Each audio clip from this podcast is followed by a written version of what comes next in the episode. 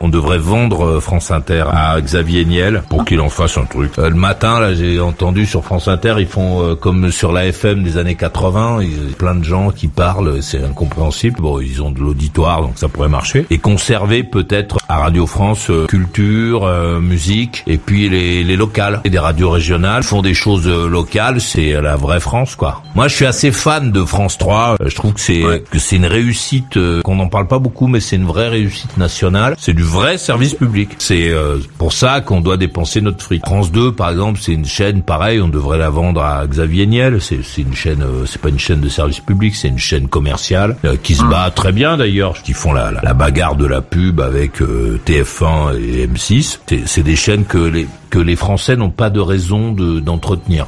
C'est des chaînes commerciales euh, formidables, c'est bien qu'on ait ça chez nous. Mais je pense que c'est pas à nous de financer ça. Ah, tu n'es pas d'accord Bien vite. Alors tu vas là, je te prie. Ajoute maurice.usa maurice.usa sur Skype.